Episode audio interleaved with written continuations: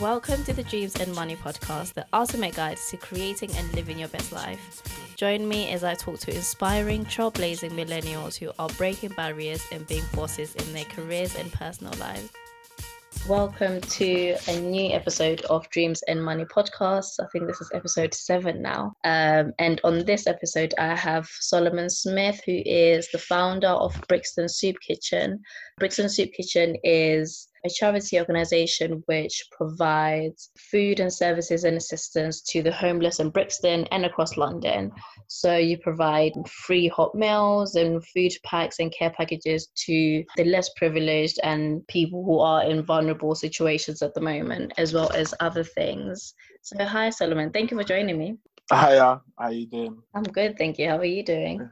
Um, fine, man. Uh, it's good, but it's just literally just so tiring. Like I've firstly, I've just never seen anything like this.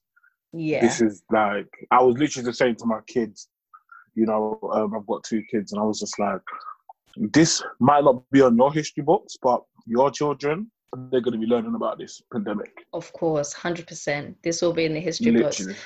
So, um, yeah, tell me a bit about yourself and where you started with Brixton Soup Kitchen and how that came about and where it's grown to now.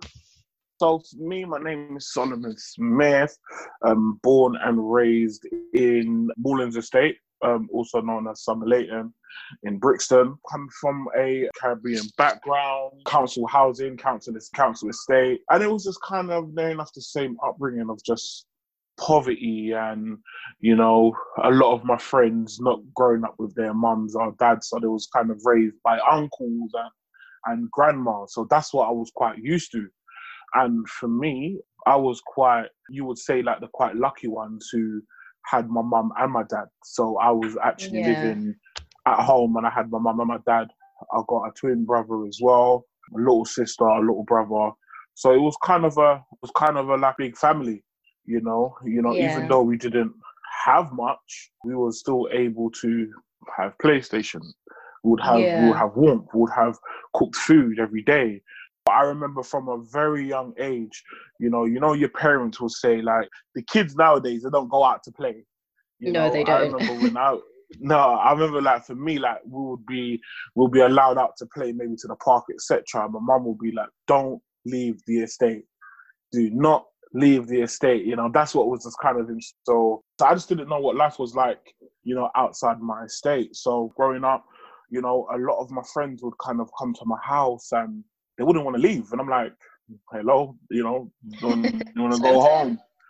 And yeah, and it was just like, they would say to me, no, because we don't know what it's like having a man in the house. And that's when it hit me. That's when I was like, raw, like this is actually this is actually a, a big thing, you know, because I'm so yeah. used to having my dad in the house. It was just a normality a lot of my friends will be like, nah, like, you know, I'm in a home where there's a man in the house. And then for me, it, that's when it kind of hit me that because it's normal for me, it might not be normal for others, etc. Someone else, and absolutely. Since I was about, when I was about 10, 11, I was very good at talking with people, making them feel good, making them feel comfortable, etc. And I remember when I first started, go, um, I went to school called Kingsdale in Dulwich. And I left primary school in like 95, 96. And I literally started Kingsdale, started secondary school in, in, in 1996. So I remember my mum taking me to the bus stop, like me and my twin brother to the bus stop, going to school. And then it was just like, I was saying like, mum, like, you don't, you need to take us to school. Like, I, I kind of know what I'm doing now. And then literally, you know, like when you come home, your, your yeah. mum saying, come straight home, come straight home. I'm mm-hmm. saying, no, I need to look around Brixton because I don't, there's parts in this place I'm living, I don't know what it looks like because I'm, I'm just so used to just staying in my estate. Yeah. And that was the day I was exposed to homelessness. That's when I was just like, you know, oh my God, there's people actually sleeping on the floor. Like they've got cardboard boxes, they've got sleeping bags. And I was, I, I literally could not fathom in my in like in my head, this is where they're sleeping. It could be yeah. raining and, and this is where they're sleeping. at a young age you don't understand why that is why would somebody Yeah. be sleeping on the floor when there's you know that there's housing out there and all these things but you don't understand the concept of being homeless literally and and it was just like for some reason I, I couldn't even to this day couldn't even explain why i couldn't stop thinking about it i was just like i'm in my house and you know they're literally on the street so again just like an ordinary caribbean family especially on a sunday they're cooking rice and peas and chicken and curry goat and my mum always was she always would take a big pot of rice and peas a big pot of chicken a big pot of curry goat and I'm like, Mom, I don't understand. You're acting like you're cooking for a funeral. You're acting like you're cooking for a for a, a wedding. party. Yeah, like there's literally like five of us in the house. How many people are you looking to, to cater for? And my mum always done it, and I just never really understood why. So when I was getting ready to go to school, I used to contain about six, seven meals, pull it in the microwave, hot, hot, hot, get ready to go to school. And I literally used to deliver it out to the homeless. And I was literally 11 years old. Yeah, I literally done that for a whole year. Every day, I was just delivering food, delivering food, delivering food, delivering food. That's amazing And- to me that at such a young age you felt so convicted by this issue when you felt it so deeply that you thought I'm going to do something about this. Like I've seen I've seen something which is an injustice and I'm going to take action. Like it Yeah. could be a little action, but I'm going to take the the biggest action that I can as an 11 year old. And to me, that's absolutely amazing that you know you you thought outside of yourself and you thought let me do something else that that you knew was going to help that person From then, I just always had the the thing to kind of just help someone. So so it was just like you know delivering the food from a very young age. You know, there's a lot of people who wouldn't even remember. You know, in Brixton, like there was like a long alleyway to get into the underground.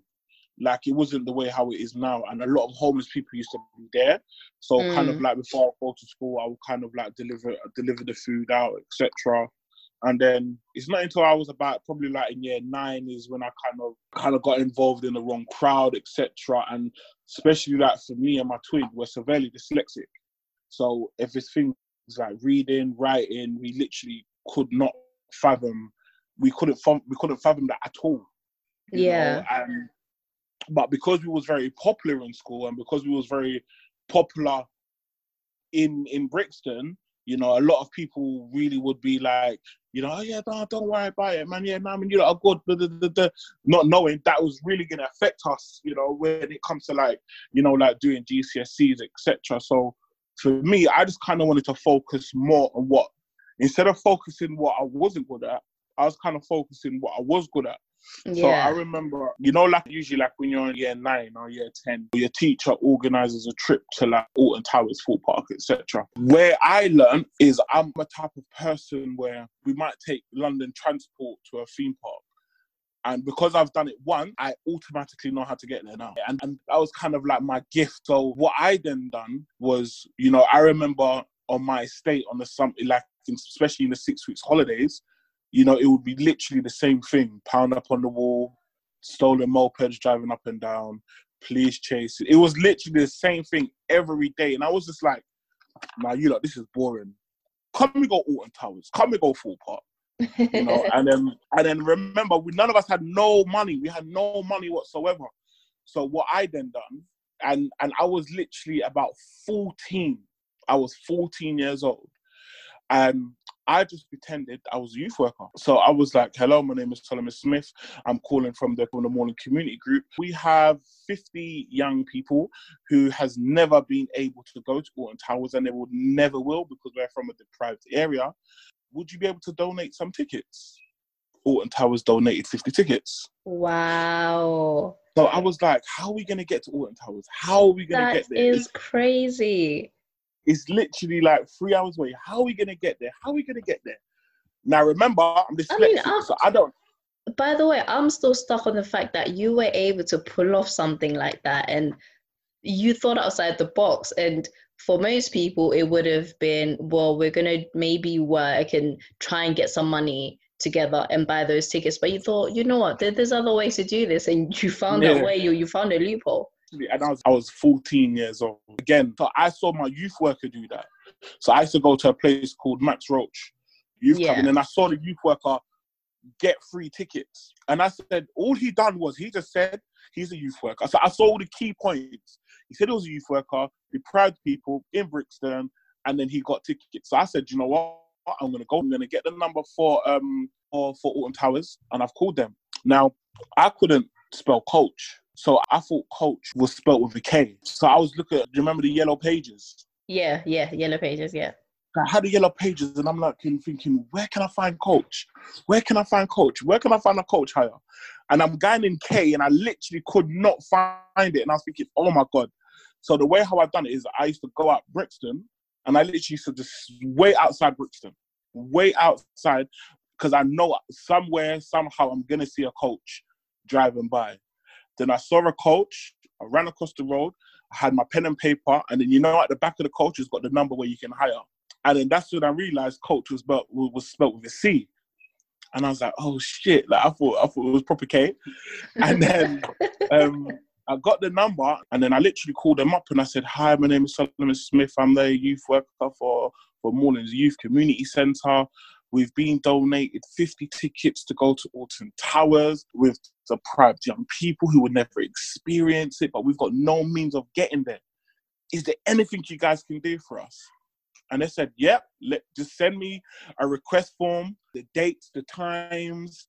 And literally, they sent us a 52 seater, what got everybody to Alton Towers, free entry. And when and the day when I was actually in Alton Towers, I was like, look what this dyslexic guy done. He can't even read or write.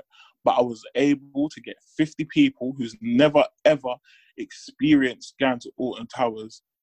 And I'm in Alton Towers right now. And that's the day when I was like, I don't have to read. I don't have to be very good um, with the good with theory. I don't have to be good maybe academically, but I'm actually able to provide something.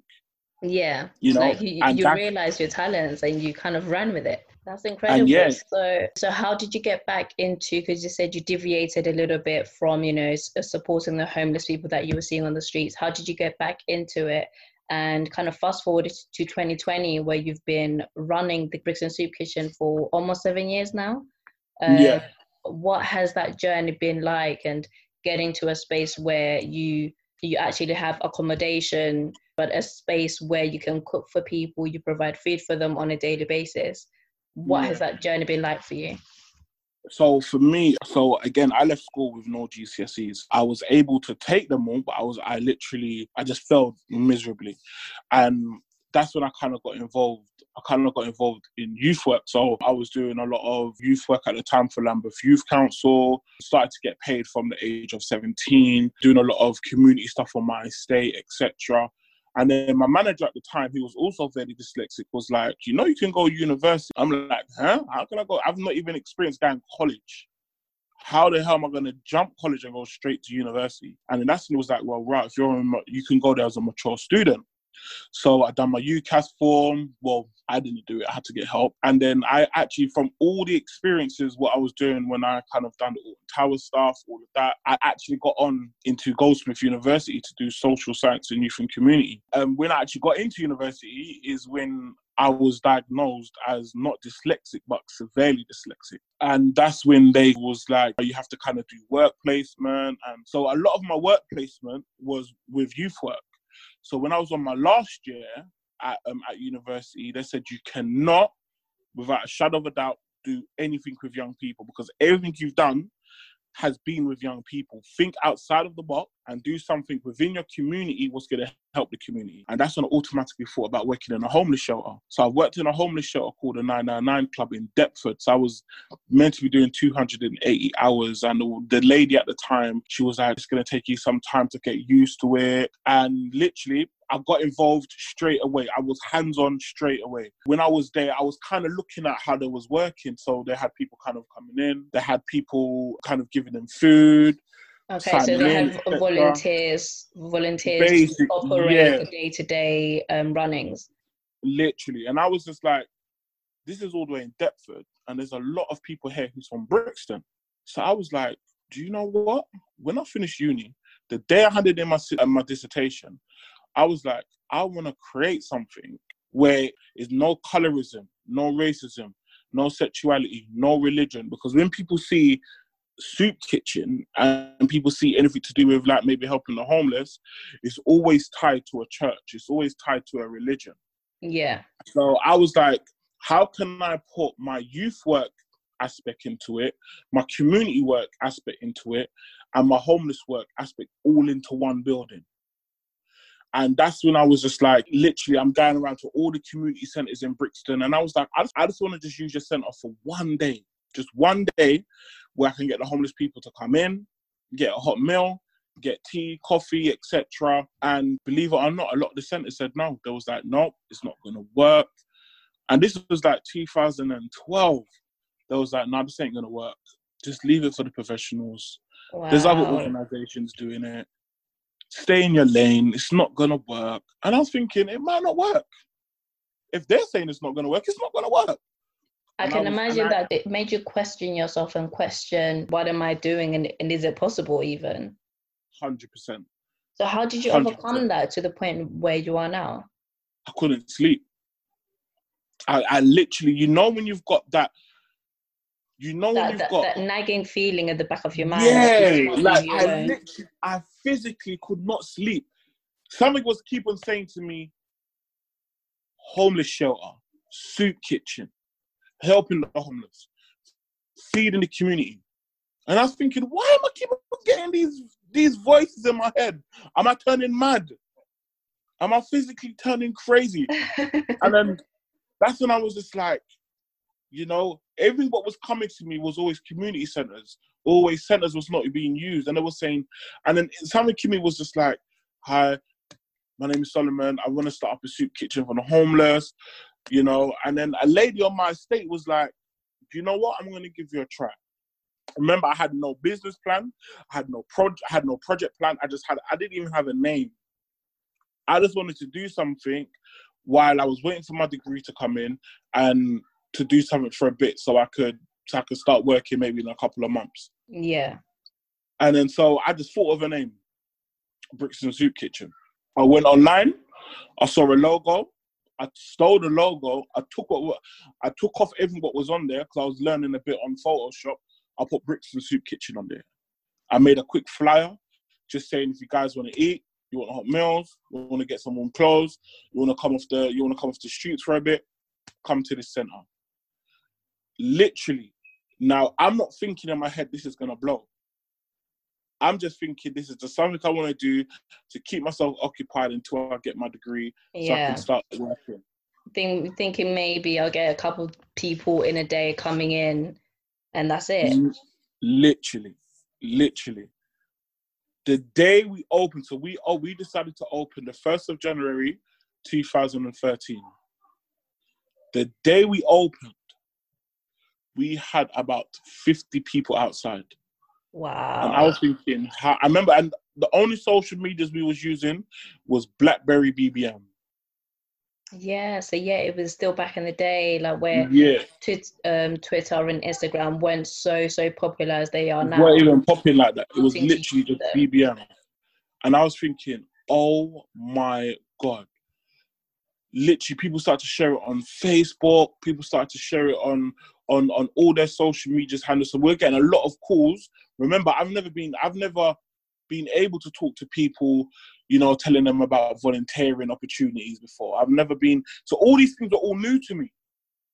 You know, yeah. every, I'm, I'm I'm speaking to record labels and they're saying this is amazing. You know, how can we support? You know, um, the carnival carnival wanted to make us their their chosen charity but we wasn't a charity. We was just a name. We wasn't oh, even registered. Right. So All Notting Hill companies, Carnival wanted to to support you as they they chosen charity for for that yeah, year. Yeah, that's incredible. And, we, and I was just like, how is this all happening at once? Like we literally was standing, and then I mean thrown into the deep end straight away. I didn't have a clue about charities. I didn't have a clue about you know, policies and procedures and registrations. I didn't have a clue about none of that. All I knew was about just to, just delivering the work. you just wanted to do something and you wanted to to fulfill um, a need uh, where you saw a gap and you were just pretty much thrown into into the deep end in terms of like you needed to actually start a whole entire organization and you didn't realize that that would be even becoming. Like it, it's not something that you were thinking of immediately or something no. that you you envisioned would happen so quickly.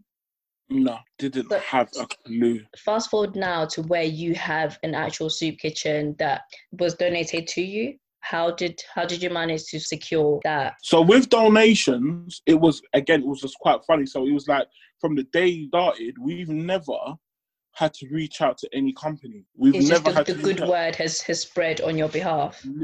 Literally has just spread. So even till to date we get companies coming left right center. We've never had no government funding no oh, government wow. funds. So we've always relied on donations. You know, we've had we've had couples getting married and saying, you know what, we don't want people to give us presents. We want them to donate to the soup kitchen. That's beautiful. You know, Can you tell us about some of the organizations that donate to you and support you in the cause? Oh yeah, we've got we've got Nando's, Pret a Manger, Sainsbury's, Marks and Spencers, Franco Manca, Greg Lush. Oh um, right, yeah. So the the cosmetic company. Yeah, they've been very very helpful. Um, we've got we've had a lot of celebrities come down. Wiley, Santan, Dave.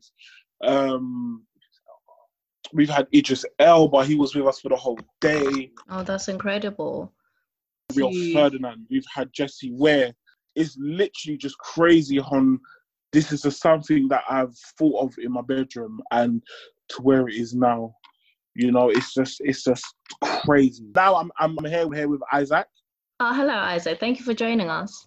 Oh, thank you. Um, can you tell us a bit about what your role is with Brixton Soup Kitchen? Basically, my contribution, I basically, um, when I have spare time or whenever um, Solomon needs me to help, I'm always on call.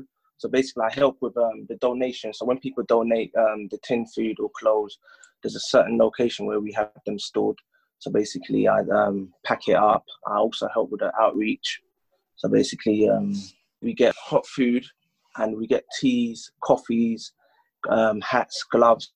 Okay, so you do. So you guys do food and the clothing as well that you're able to redistribute to the homeless and vulnerable.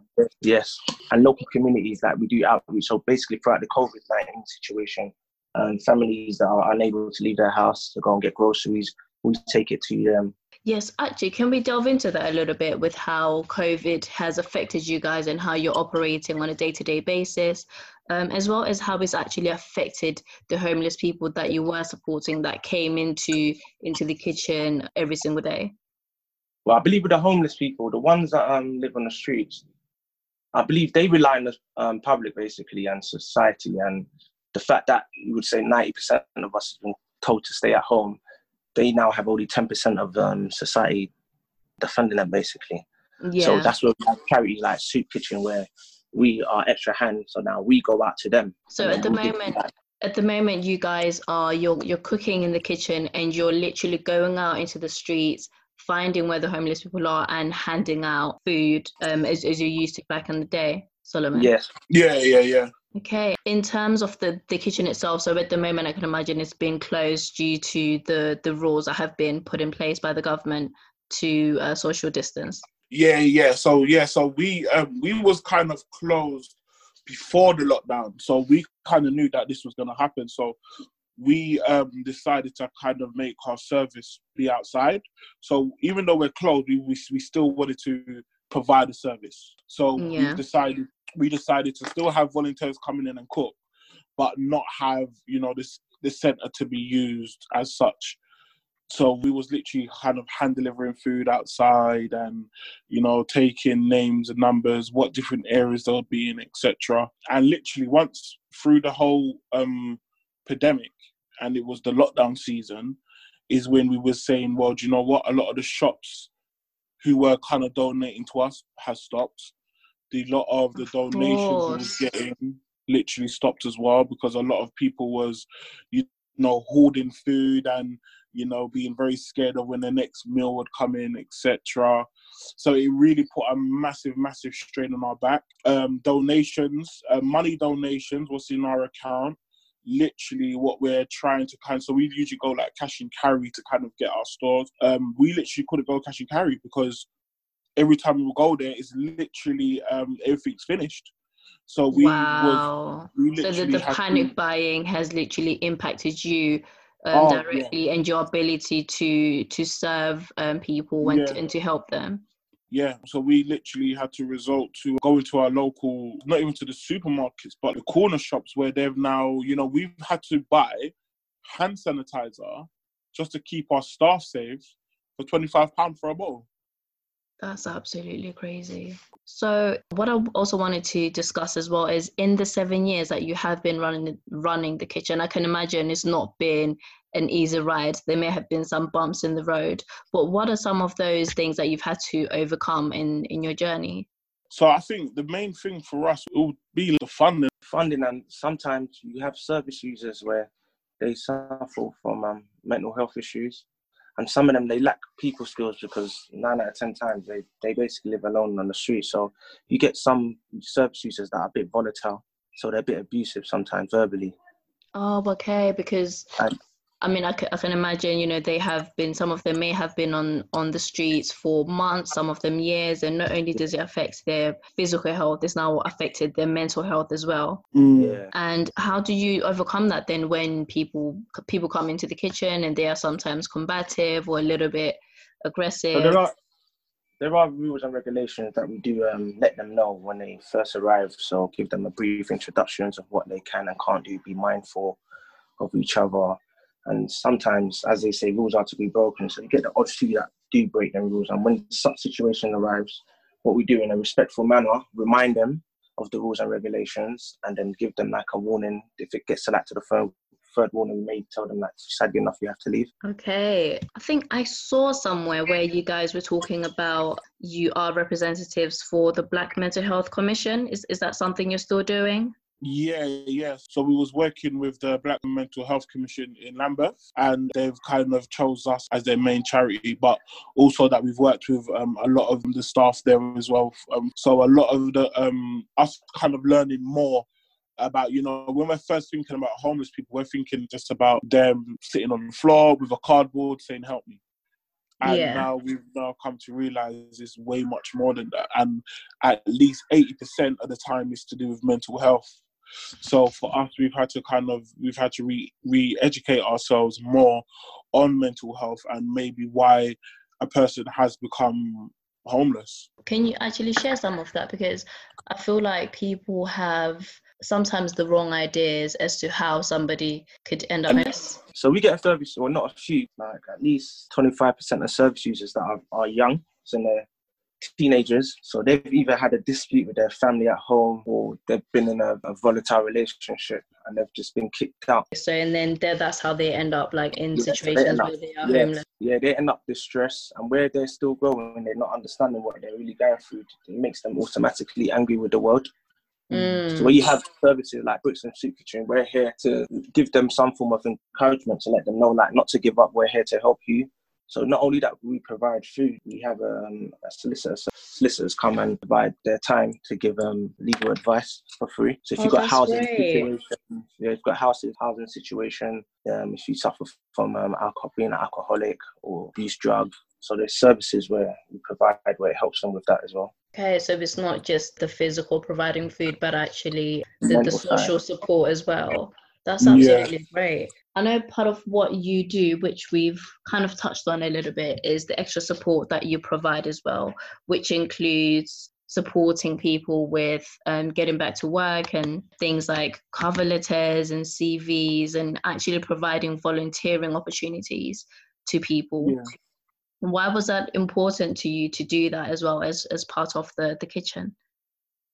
The main thing for me is um, bringing it back, bringing it back to when I was doing youth work was, and I said if I was to ever start my own organization, I don't care on you know what race, religion, anything. I I want this I want this to be exclusive to everyone, so everyone could feel wanted at this point. Also, when I was 16, when I left school, I remember if you wanted to do your CV and your cover letter, you had to go to Connexions. If you wanted to sort out your benefits, you had to go to the job center. If you wanted to kind of get, if you wanted to get maybe food vouchers, you had to go to ACAP. So I was like, how can I create 200 services in one building? And that was one of the main reasons why I wanted to have so many different services in the Brixton Soup Kitchen. But then at the same time, I wanted to um, make sure that everyone's able to go for it at the same time. So we've also got we've got cover letters, we've got NHS that come down and do dental care and do free health checkups. We've got uh, people coming down doing haircut and doing massages, therapy massage. You know, we've got lawyers in the soup kitchen. We've got chefs that come down and give food training. We've got book reading workshops. So there's so many things that we wanted to do at the soup kitchen, not just provide food. You're doing an incredible job because, like you're saying, you've been able to take all of these different services that people need, especially those in need, and put them into into a one-stop shop.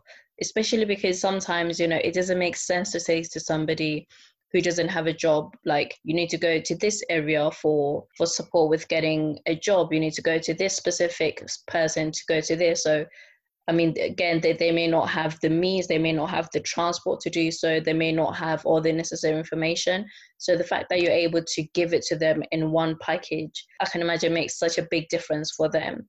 So moving forward how can people support you? What can we do during this time and beyond the pandemic when everything is done? What can people do to support you? How can we get involved to to push this forward? I would say the, the main thing is to firstly you know support us by even if it's kind of buying tin foods if it's doing anything that you know you're you know i always say if you're an expert at gardening please come down and help us you know do a bit of gardening workshop if you're good at doing PR and events, help us to create an event so we can do fundraising. You know, the main thing is, is we don't discriminate on, on your ability. Whatever you're good at is what you can help us with. You know, we didn't know about running a charity, so we've had to literally go out there and get a volunteer who was very good at running charities. And now we're trying to use that experience that we got to run our charity. We don't get no government support, so we want people to donate to the charity, donate to us. They see the work that we're doing, and this is why I go so hard on recording. People don't understand. People's like, why are you recording? Why are you recording? I want people to see where their money's going to. Yeah. If you're donating ten pound, you know you've got to remember we're a black face with a black man on the logo, and it says Brixton those don't already mix. People's already gonna have their they they're gonna have their stigma around it already, and I need to break those barriers by letting people know that donations that come in are going straight back out to the people that need it. We're going beyond the work that we're supposed to be doing we're going into different territories. Our thing is, is we're here to help the people that who needs it. We've got volunteers driving up to Bromley, driving up to Brighton, driving up to Bedford to, to deliver a food parcel. And for us is we're just here to show the people that we are trying to go beyond that everywhere we can to make it to make this possible. We've done we've done a lot of work in Miami, helping the homeless in Miami. We've done a lot of work in Toronto. We're at the process of trying to set up a soup kitchen in Tanzania. You know, this is where our oh. mindset's ah. at. Well, our that's incredible that you're taking it international and not just keeping it to London. No way. No way. You know, we've done a lot of work in Jamaica. Please, I want people just to research us and try to see what we're doing, but we cannot I repeat, we cannot do this alone. We need the support of the people. The UK right now you know, the, one of the main things what I want is I want the UK to push the UK. I want people to kind of make us their chosen charity because when people think of chosen charities, the first thing they're thinking of is the big charities that already get the support. Yeah. You know, we're we're a small charity who's doing big things, but we can't absolutely. You know, without getting the support, you know, we don't. None of us are paid. You know, we wish we could be paid, but again, we don't get enough donations coming in. The, the donations that come in allows us to insure our car, put insurance on the business, and to buy groceries when needed. You know, we want to get enough where I can pay staff to maybe to help us with our admin. You know, us doing our admin and getting back to DMs is hard work. It's a yes, it's a lot of work I can imagine because you you are just running the whole operation. literally so when we're doing um, a long day to day i literally have to go home try to do a bit of the emails try to get back to the social media upload a lot of the videos that we've done on that day. Literally it's not easy. And you know we want to make our life a bit easier but then at the same time cater for everyone who needs our support. Yeah. Um honestly, I am I'm inspired by what you guys are doing and I want to encourage anybody that's listening to go on YouTube and search Brixton Soup Kitchen. You guys have a YouTube channel where there's Yeah. quite a lot of videos where you show, you know, where the money is going to, the donations, show the work that you're doing directly with the people and going out into the community, giving food and just giving a bit more backstory and context to everything that you guys are doing. You also have a donation link, I believe, on your website. Yes, yes. So you can follow us on on Instagram, Brixton Soup Kitchen, Twitter, Brix B R I X Soup Kitchen, Snapchat, Bricks B R I X Soup Kitchen. We've got a website, www.brixtonsoupkitchen.org. And guys, just Google, just Google Brixton Soup Kitchen, and you'll see everything that we're doing, everything that we're trying to do. We're trying to conquer the world. We're guys from Brixton with big dreams. and you Yeah. will absolutely conquer the world and hopefully you know we will see homelessness be eradicated because it's to me it's still so crazy that we live in we live in england one of the most richest countries in the world and we are still fighting things like homelessness which should not be a thing it, shouldn't still exist um, so again, I just want to say a massive, massive thank you for not only coming on and sharing your story, but for everything that you're doing. Um, I know that much more blessings are coming your ways individually and as a team and as a charity, you will continue to grow and do big things. So I'm absolutely inspired by everything you're doing. I am vowing my time to you guys. If there's anything I can do to support you or to spread the word even further, like let me know. Like I'm, I'm genuinely here to support and to see you guys win. So thank you. Well, to be fair, thank you because you're kind of doing that already in essence. Because the fact that you've taken time out to think about us and organizing this interview, that alone is awareness. Because then you're going to post it on your media outlet, and then after that, in return, it's going to make other people hear this interview, and then they're going to tell someone else. That's going to turn someone else. So it's basically Yeah. a form of network. So thank you. You're doing it already. Yeah, and again, like I said, like it won't stop here. I'll definitely be in contact. Um, and crazy enough, before the pandemic and everything was happening, like I was looking to actually volunteer at your kitchen, but unfortunately, Oh, wow. with the timings, I know that you guys are open at a certain time. In my work schedule, I couldn't work it out. So I thought, what are ways that I can give back to you guys? And this was the first thing I thought of. So again, thank you for your time. Um, so in terms of your individual social medias, do you want to give that out, or can I include it in Uh, the description? is Solly's World, S O L L Y S World. That's on Instagram, Twitter, and Snapchat as well. Uh, to be fair, I'm a kind of an analog person. I, I don't even own a social media account, you know. Okay. But he does a lot of um, creative writing. You can find that on um, Brixton Soup Kitchen Facebook. So a lot of the um, creative stories you see on there, when it has um, at the bottom of it hashtag Omar, that's myself. Well, I just want to say thank you again. I will include all the information about Brixton Soup Kitchen in the description box. So that will include the website, the Instagram, the Facebook. So thank you again. As for me, you can follow me on Instagram, of course, that's Streams and Money Podcast. Um, thank you for listening and thank you for the both of you. most. Uh, thank you. Okay.